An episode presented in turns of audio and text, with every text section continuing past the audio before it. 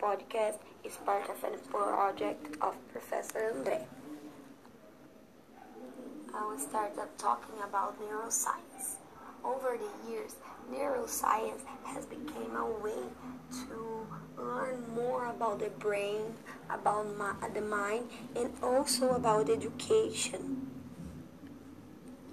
At the same time, teachers must be engaged to learn about these three subjects and link them.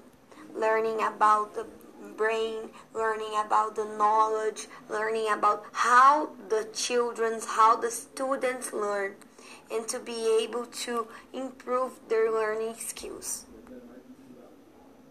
It's important that the teacher knows how to distinguish between neural myths and well established beliefs to facilitate the learning process.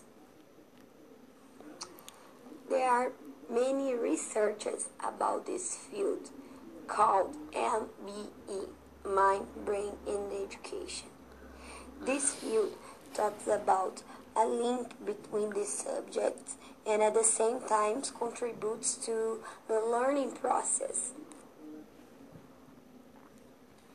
Therefore, educational practice needs to be linked to theory, requiring a teacher's background when the professional starts teaching.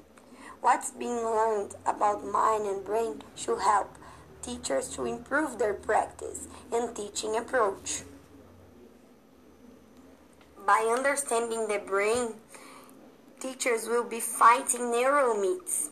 They will be clarified about neural facts and they will be prepared to teach and to understand how the teaching process works and how the brains work.